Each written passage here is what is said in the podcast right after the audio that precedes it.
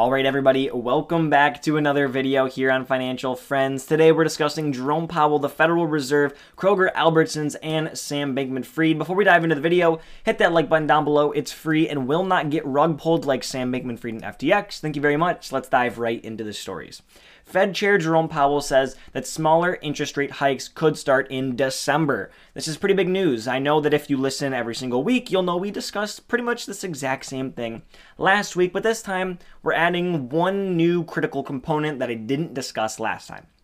To get through everything that you might already know, the Federal Reserve uh, Chairman Jerome Powell spoke Wednesday at Brookings Institution in D.C. and addressed these future rate increases head on, basically saying, quote, despite some promising developments, we have a long way to go in restoring price stability. He then confirmed that the Fed would start to potentially scale back these rates as soon as December, saying, quote, the time for moderating the pace of increases may come as soon as the December meeting, end quote. He then said, of course, quote, it is likely that restoring price stability will require holding policy at a restrictive level for some time. History cautions strongly against prematurely loosening policy. We will stay the course until the job is done, end quote. I know that was a lot.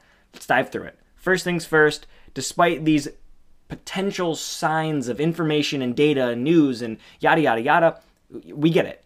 It's going to take time to restore price stability. Inflation is still not where they want it. It's still not back to that 2% level. My guess is it's probably not going to hit that level anytime soon. And so they're reassuring the point that, look, yes, we might be discussing that we're going to kind of pull back these rates a little bit, but we're committed to the task at hand. Next point the time for moderating the rate of these increases might come as soon as the December meeting. This is the headline, this is the story. This is what made the stock market kind of rally as soon as he said things. You can check out that blog, basically the blog article I'm kind of touching on, reading from here. You can find it in my Twitter bio. You can find it at public, at Brendan Shima, whatever you want to do. But uh, this jump in the market, it happens as soon as he started saying these things. Why?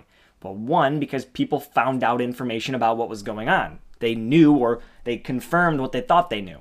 But the second component of that is we decided to opt, or Fed Chair Jerome Powell and his team decided to opt for something that was a little less than what they've been doing and a little less than what people have been planning for. A 0.75% increase is probably what everybody expected. It's what's happened the last three to four times. But this 0.5% increase means okay, we're tapering back about 0.25% we understand that the lagging effects of what we've been doing are going to come into play a little bit later on down the road, and we don't want to throw the entire economy into a recession.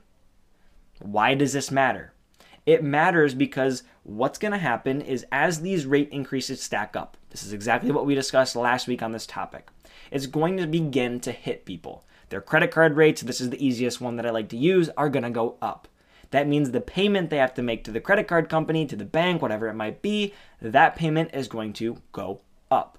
Well, what happens? Let's say you have a savings of $10,000 and you can kind of fend off these higher payments for a while. At some point, you're going to feel the effects of that. Your savings is going to go from 10,000 to 5,000 to 3,000 as you make these payments month over month over month over month. And as the Federal Reserve continues to raise and raise and raise and raise, those payments only go higher and higher and higher. And so there's going to be a tipping point where they continue to raise. Everybody in the economy, and of course not all at once, but in general, the economy kind of snaps and it falls into this free fall where everybody is struggling. Everybody is trying to cut costs. Companies are trying to cut costs. People are getting fired. And we kind of run into a massive recession. Well, we've already seen some good signs. Inflation kind of downward a little bit. We, you know, it, it, ticked down. It also came in below expectations. We're seeing some good job numbers. We're seeing headlines of a lot of companies letting people go. So we're kind of meeting this premature tipping point. And the reason I call it premature is it's not the real tipping point, but it's the tipping point before the tipping point, meaning if they continue to put pressure on the economy from this point forward, that tipping point might come sooner or harder than expected. But if they start to taper back now, start to kind of slowly pivot and change the narrative, what they might do is avoid the massive impending recession that everybody is discussing and talking about. And so this is why I feel now things are kind of like, okay, we're gonna we're gonna move this rate increase down a little bit, but we're still going to keep raising interest rates because we know inflation's too high. And it's this delicate balancing act of making sure everybody knows inflation will be heading back to 2%, and we're not trying to tip the economy into recession at the same time very very delicate and this holding period this we don't want to start to decrease rates sooner than expected we're going to stay the course until the job is completely done. That's this narrative of look, we understand that we're going to get to a, a mark where we feel that everything is restrictive, it's, you know, a good rate. We're going to hold it there. And when we think we need to put it back down, we're going to hold it just a little bit longer to make sure because prematurely loosening that in history has told us some relatively bad things. And of course, I also mentioned in the article Basically, listeners can take away the Fed seems to think that these lagging effects of rate increases have yet to be felt by the actual economy, and the Fed is backing off slightly while they still can. And this backing off does not mean backing down. This has been made extremely, extremely clear, and markets rallied on the news. Next story here Kroger and Albertsons CEOs defend the grocery tie up. Essentially, Kroger announced a merger with them and Albertsons for $24.6 billion. Kroger will be swallowing up Albertsons, um, and the really public didn't really love the idea of this. Now, it comes at a relatively bad time. Again, inflation is high, food prices are going up, and on Tuesday, the two grocery giants announced their intentions behind that merger. Obviously, these are two corporations, their goal is to make profits. Kroger and Albertsons both agreed that the merger will allow the more sizable company, once the two come together, to lower prices, improve the customer experience, and then stay competitive at a time when online shopping is forcing companies to kind of reinvent themselves. These are the three crucial components. Now, the CEO for Albertson said, quote, the marketplace for groceries over the past decade has completely transformed, making the competition for consumers fierce, the best way to compete with mega stores like Walmart and highly capitalized online companies like Amazon will be through a merger with Kroger. Of course, on site of saying this is going to spark some controversy. Union workers, politicians, other grocery store CEOs have all came out and essentially said, "Look, we get it you're trying to raise prices. They argue that the deal is nothing but a ploy to do that, to raise prices, and of course, as I mentioned, improve profits. They state that by reducing competition, these parties will, or these parties claim that by reducing the competition, Kroger will be able to then kind of increase already high food prices because they have more of the market share. And to that I say, yeah, that's exactly what they want to happen. They want to increase market share so they can increase profits. But the one key component of that is do they want to raise prices? Because by nature, getting larger, you have more scale, you drive efficiencies because you have more scale, that is going to reduce the overall costs for Kroger. The cost of acquiring apples, bananas, when you can order at larger scale, be more efficient, you can produce more profits. You can cut down on your costs. But that doesn't mean you have to raise prices. It's really going to be up to the business leaders, the CEO, the CFO, the CMO, all these, you know, big heads at these two companies or at least at Kroger if they do merge to decide what to do with that extra margin. They could pass that savings on to the consumer or they can continue to raise prices because now they have a little bit more leeway to see a little bit less demand and can continue to raise those prices and keep margins large. Now, Kroger, Albertsons, grocery stores as a whole don't really run on big margins. It's probably part of the reason Kroger wants to do this deal, Albertsons as well. When your margins are 3% at max and 1% at the low, sometimes 0.8, 0.5% overall. That means they're doing like billions and billions of dollars every single quarter, and they're coming out with millions of dollars every single quarter. I believe net income for this quarter came in at like 340 something million, and they did 34 billion or something like that in revenue. So that's like a 1% margin on 30 something billion dollars. Of course, they're going to want to increase those profits they're not charging exorbitantly high amounts. However, they are keeping pace with the rest of the world, and that means prices are going higher. And for that exact reason, I see why people don't want this to go through. They don't want Kroger to have more market share, meaning they can continue to charge increased prices because they have dominance, they have efficiencies, and not get any of that savings passed back to the consumers at a time when they could really, really use it. I see both sides of the coin here, in my heart of hearts, I would love to see this go through. I'm kind of a fan of larger companies with big efficiencies. However, as a consumer, if those prices are going to go up, I don't want to see it. And as an observer, I don't believe it will go through. I think that there'll be something in something somewhere, and a person's going to find it, and they're going to let it be known that this cannot, should not, or will not happen. That's just my personal belief. As I mentioned, I do want to see it go through.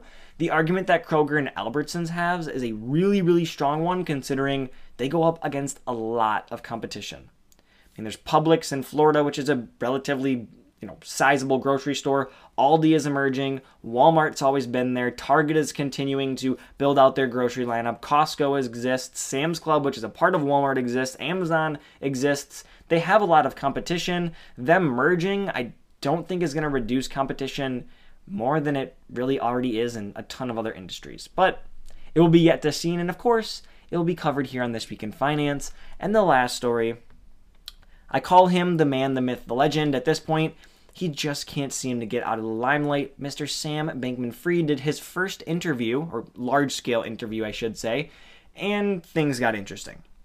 FTX, Alameda Research, both Sam Bankman Fried's companies and the man, the myth, the legend himself, Sam Bankman Fried, have literally not been able to get out of the limelight since all of the news broke early November. He did his first interview, as previously mentioned, with Andrew Sorkin from CNBC, and it did this at the New York Times DealBook Summit. Sorkin continued to press Sam Bankman Fried on numerous issues, but of course, the largest issue of them all the commingling of customer funds. This really seemed to be the center of the discussion, and the former CEO, Sam Bankman Fried, repeatedly apologized throughout the interview for everything that has transpired, and he also said he never intended to commit fraud or use customer funds to make leveraged bets with Alameda, which was exactly what was going on. And I find it pretty odd that he couldn't know this, and he actually admitted he didn't know it. He said, and quote, I didn't know exactly what was going on. I learned a lot of these things as they were going on, end quote. There were some other topics discussed that I'm not really going to dive into here, such as his political donations and his push for the regulation of the cryptocurrency space. Now, I want to make some some thoughts here, some opinions here. The way that things went down, there's a couple of options. There's a couple of things that could have been happening. We're going to run through them really quickly. These are all again personal opinion. Number 1, the government, everybody else, Gary Gensler, they're tied in somehow. They're supporting this, they're allowing this to go on, they're watching from a distance, and someone is benefiting from it somewhere. That's option number one. Option number two is Sam Bankman Fried was acting alone, but was able to use his knowledge of where people were in powerful positions, just kind of navigate the space, and he was trying to commit some form of fraud the entire time, and was essentially using his poor management of his company to hide the fact that he was ever doing it, just in case something like this were to happen. And option number three he was genuinely trying to run a profitable and good business, was trying to be fair, and is just so bad at managing businesses, companies, and people that he actually and genuinely had literally no clue what was happening at any point and ran everybody's money into the ground. Those are the three options conspiracy theory with politicians and the government involved. Basically, Sam Bankman Fried trying to be a con artist and just being really bad at managing business to hide it. Or number three, really bad at business. Which of the three do I think it is? I don't know. Honestly, I think all three could be happening at the exact same time, if I'm being honest. I don't know. I don't know how anyone's going to prove this if powerful people in high up places were working with him, I don't know how the truth is ever going to come out. If he was really that bad at managing the business, he's going to take the fall for it, I think. I don't think that you can willingly sign documents and papers and go to Congress and donate money and do all of these things and genuinely be that bad at business without having to take the fall for losing billions and billions of people's dollars. And if he was trying to commit fraud, and they're able to find that out, which at this point it's pretty blatantly obvious that very fraudulent things happened. Now, whether he did those on purpose or not, if he was doing them, he's caught red handed. So, I want you to tell me what you think about this entire situation down below. Of my three things, which do you think it is? Or throw in a fourth, throw in your opinion as well. I'd love to hear it. Let me know also Do you think the Kroger and Albertsons deal will go through? And lastly, what about the Federal Reserve and interest rate hikes? Do you think that they're going to raise 0.5 or are they going to rug pull us and go up to 0.75 or miraculously drop down to 0.25? Let me know all of that down below in the comments. I do appreciate your viewership. Thank you very much for spending some time with me on this Sunday or whatever day of the week you watched it. Hope you have an amazing day. Don't forget to hit subscribe, and I will see you all in the next one. Take care.